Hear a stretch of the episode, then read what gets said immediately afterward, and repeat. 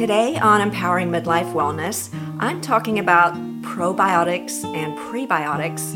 What's the difference? Do we need them? What do they do for us? And if we do need to take them, how do we choose what product to take? Hi, and welcome to this week's episode. This is probably going to be the first in a series about gut health, because the more I learn, the more there is to learn about how important gut health is for all people. So many disease processes start with gut not being healthy and the bacteria that live in our gut not being optimal. So that's a big topic, but I just was narrowing down on a really common question, which is, what is the difference between a prebiotic and a probiotic? And do we need them? How much should we take? Where do we get them in foods? What are the benefits? All of that stuff, and what's proven by science and what isn't. So what's that got to do with midlife wellness? Well, just about everything, because it turns out almost all of us have some dysbiosis. That means some lack of optimal wellness in our gut. And that might show up as insulin resistance, weight gain. It might show up as inflammation that leads to autoimmune conditions, joint pain, thyroid disorders, hives, allergic reactions, and of course, primary bowel symptoms like irritable bowel, diarrhea, constipation, gassiness, food sensitivity. Sound familiar? Most of us have some of those, or at least many of us do, and I can tell you I was one of them. So in my quest to fix my own intestines, I've got some really great information that I've learned for you, and I'm going to start with the basics. What's a probiotic? What's a prebiotic? So probiotics are a dose of healthy bacteria in a capsule or liquid form that we're ingesting to optimize the health of the bacteria in our colon. And prebiotics are food for those bacteria. So we really need both. And we can get both from our diet if we're very conscientious, or there are some supplements that we can take. So I'll talk to you about that. So let's talk a little bit about prebiotics. So prebiotics, I mentioned, are food for your healthy bacteria. Basically, it's fiber. So fiber is a type of carbohydrate that we cannot digest, but these healthy bacteria eat it. That's what they like to eat. So if they don't have enough fiber to eat, they're not going to survive and thrive. And they've got some really important, vital roles in our system. So we've got to give them what they like to eat. And so eating lots of fiber, we've known for years, is good for our gut health, right? I don't know when people started talking about eating prunes to become more regular. We've all known that eating lots of vegetables is a great idea, and oatmeal's been implicated in colon cancer reduction. So the idea has been out there for quite some time, but the understanding of why that works is really just now emerging. So getting lots of fiber is vital, and for sure we can do it with diet. But an interesting thing is it's hard to do. It's a lot of fiber that we need. The recommendation is 30 to 40 grams a day. So just as an example, a serving of vegetables has around 2 or 3 grams of fiber. So you got to eat a lot of vegetables. Certain things are higher in fiber that we know about. You know, we've all heard about prunes, but also beans, other types of legumes like peas, Jerusalem artichokes, that special kind of artichoke, onions, asparagus, oatmeal that I already mentioned. There are lots of sources of fiber that you can get in your diet, and that's a great idea to do, but you might not get enough if you're like me. And so taking a fiber supplement might be something that you consider, and I'll talk to you about some of my favorites as we go on. So we eat the fiber. Our healthy bacteria are really happy, and this is what they eat for their nutrition. So in doing so, they produce these particular substances. So who cares about that? Well, they're actually really important because one of them, called butyrate, that you might have heard of, is really vital, turns out, in keeping the cell walls of our intestines intact. So it's a very complicated picture, and that's a super high-level basic overview. But we want to keep the cells of our colon very intact so that we don't leak toxic stuff out of our colon into our system. Many of us have heard of leaky gut syndrome, which honestly in traditional medicine, we were taught to think was kind of a made up thing, but now we're having to sort of do a 180 on that because it's absolutely not a made up thing. It's a very, very real situation, and there are blood tests that can measure how leaky the gut is. It really is a thing. We want to keep the cells in our intestine very tightly joined together. They're actually joined by these things called tight junctions because, you know, that's how we want them to be, tightly held together. The intestine's full of a bunch of yucky stuff that we do not want to leak into our bloodstream. So without the healthy bacteria producing this substance, the cell walls can become disrupted, become a little bit more open, and we can get leaky gut syndrome or some version of that. So eating fiber isn't just about having normal bowel movements, although that's really important. It's about all of the trickle down that happens when we get a bunch of inflammation because of stuff leaking out into our bloodstream that can cause almost every disease you can mention. And some of them are probably symptoms that you have. So fiber's great. And that is what a prebiotic is. So moving on to probiotics. Probiotics are, as I mentioned, a dose of actual bacteria. So that's kind of an interesting idea, isn't it? Taking bacteria into our system on purpose. But the healthy gut bacteria are harvested from either old colonies from healthy human gut flora or from fermented foods is the most common source.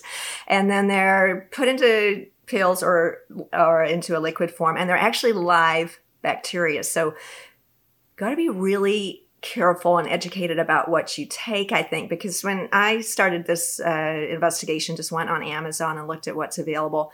There are so many things out there, and which ones do you take? Well, there are a lot of choices, and many of them are good, but especially if you're taking a multi-strain probiotic, that means there's lots of different bacterial strains all in there together. These guys will eat each other. They'll also decompose when they're at high temperatures, so they need to be kept at cooler temperatures or refrigerated.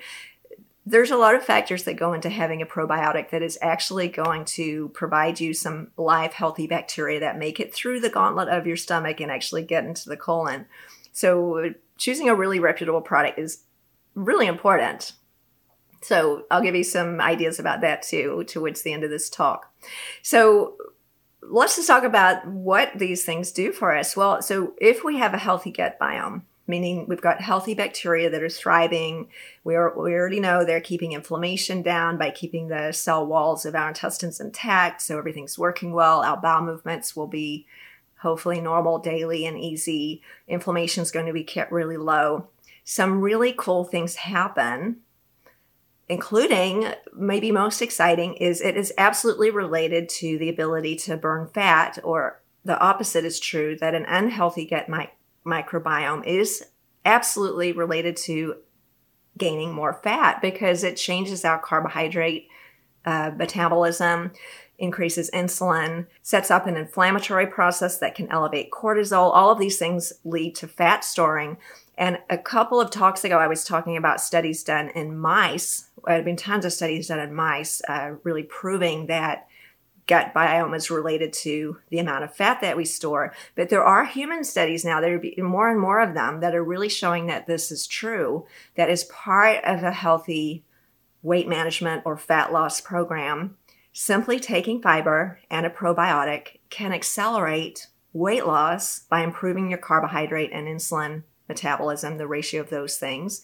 It reduces your tendency to gain fat more easily, and a bunch of other trickle-down effects. So not only that, but it's been proven in scientific studies to help with a number of other diseases, including, of course, irritable bowel syndrome, that makes sense, ulcerative colitis, various diseases in newborns, especially premature newborns where their intestines are very seriously affected.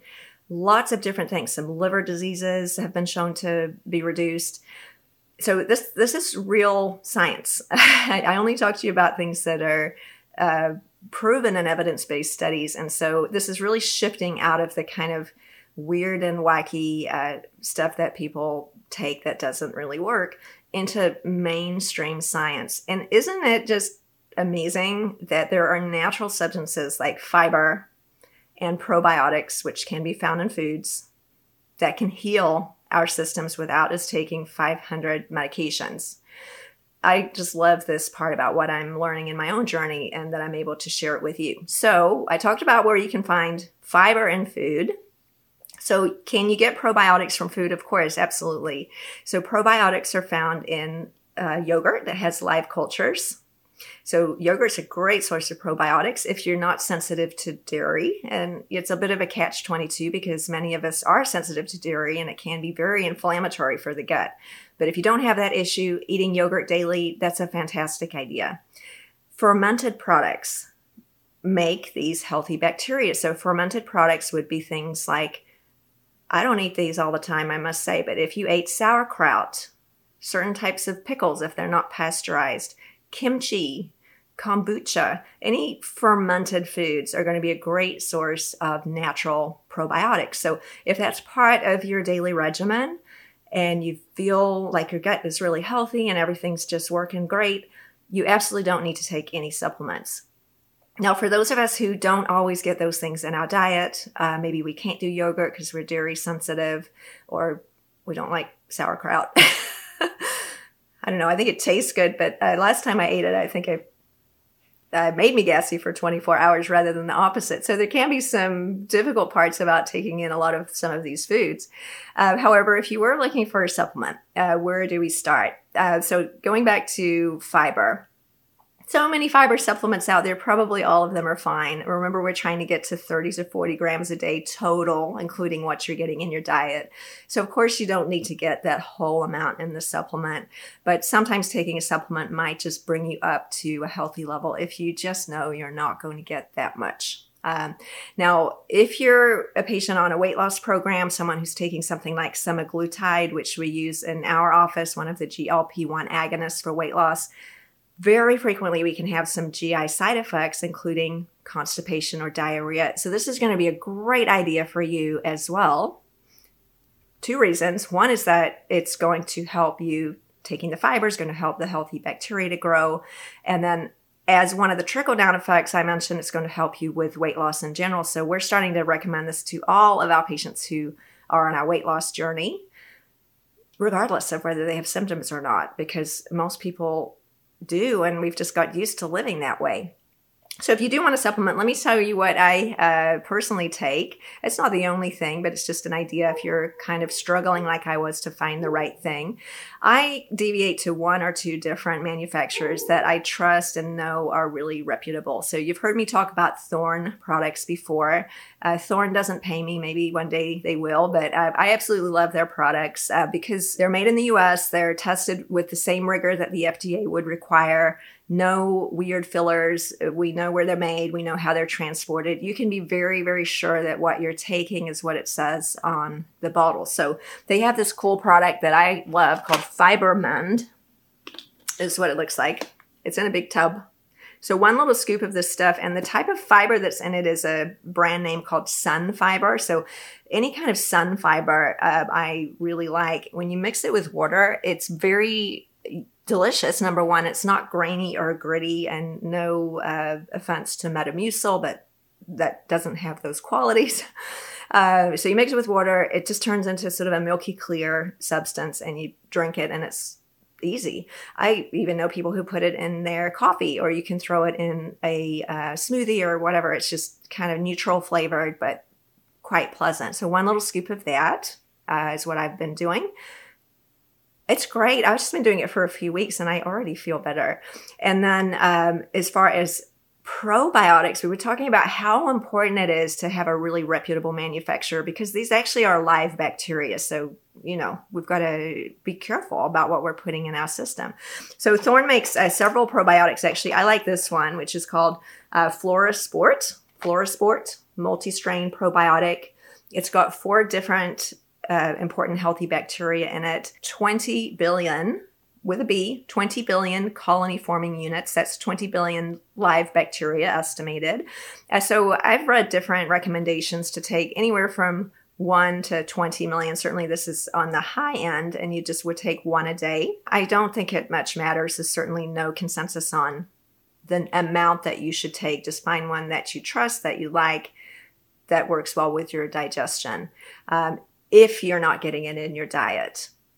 So let me take a pause. So there's so much interesting science about this. I'm going to certainly make this into several videos, but is this something new, or is it something related to the modern age or the United States, or what's going on? Well, there's actually some really interesting emerging science suggesting that taking antibiotics early in life is associated with a higher incidence of diabetes and obesity, which is fascinating.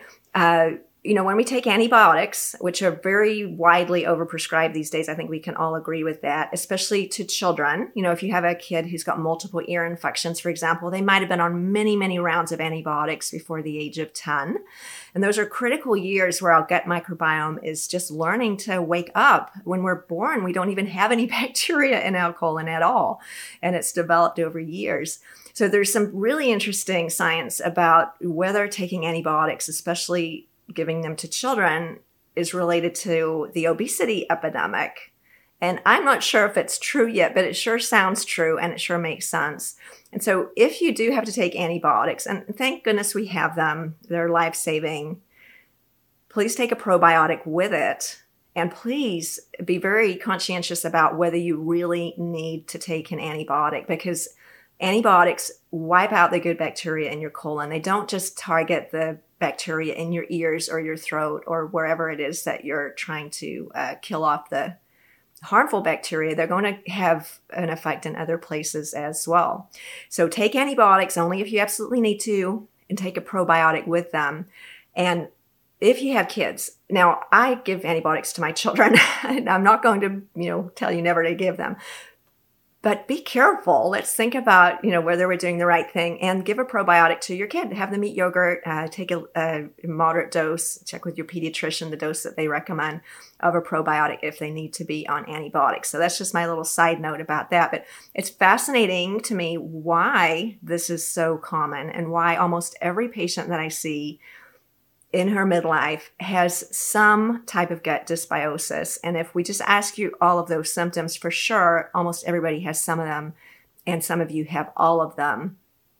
And the exciting thing is that the great majority of this can be cured simply with diet or very healthy, natural supplements. And I just think that's the best thing in the world about being a doctor these days, to get you off your medications and get you on some healthy stuff that can make you live long and have a great health span.